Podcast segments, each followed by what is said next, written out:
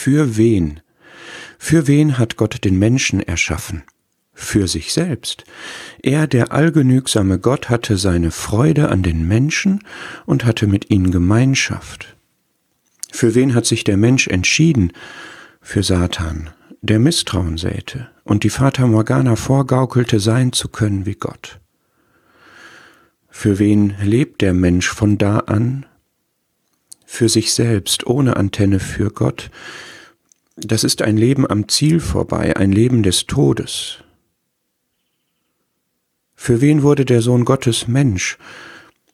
Wurde der Schöpfer Geschöpf? Für dich und mich. Er kam, um Sünder zu erretten, um zu suchen und zu retten, was verloren ist. Für wen hat er sich all diese Mühe gegeben? Für dich, für ein verlorenes Schaf, das er auf seine Schultern nehmen und nach Hause tragen will, nach Hause zu Gott. Für wen ist er gestorben? Für dich, weil er dich geliebt hat, weil du es ihm wert bist, wählte er die Nägel. Für wen entscheidest du dich jetzt? Für den Jesus am Kreuz oder, wie die Menschen damals, für einen Mörder und Rebell? Für wen hat Gott dich auserwählt, erkauft und erlöst? Für sich selbst, einfach weil ihm das wohlgefiel. Für wen ist Jesus Christus jetzt im Himmel und vom Himmel aus aktiv? Für dich und mich persönlich, in jeder Situation, in all seiner Weisheit und Macht und Liebe.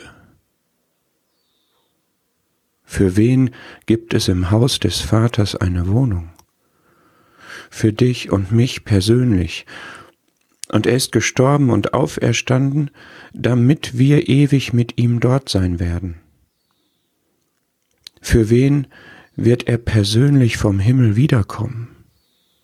Für dich und für mich, für die ganze Versammlung Gottes, für alle Erlösten, dann werden wir ihn sehen, wie er ist. Für wen lebst du bis dahin? Er ist für alle gestorben, damit die, die leben, nicht mehr sich selbst leben, sondern dem, der für sie gestorben und auferweckt worden ist.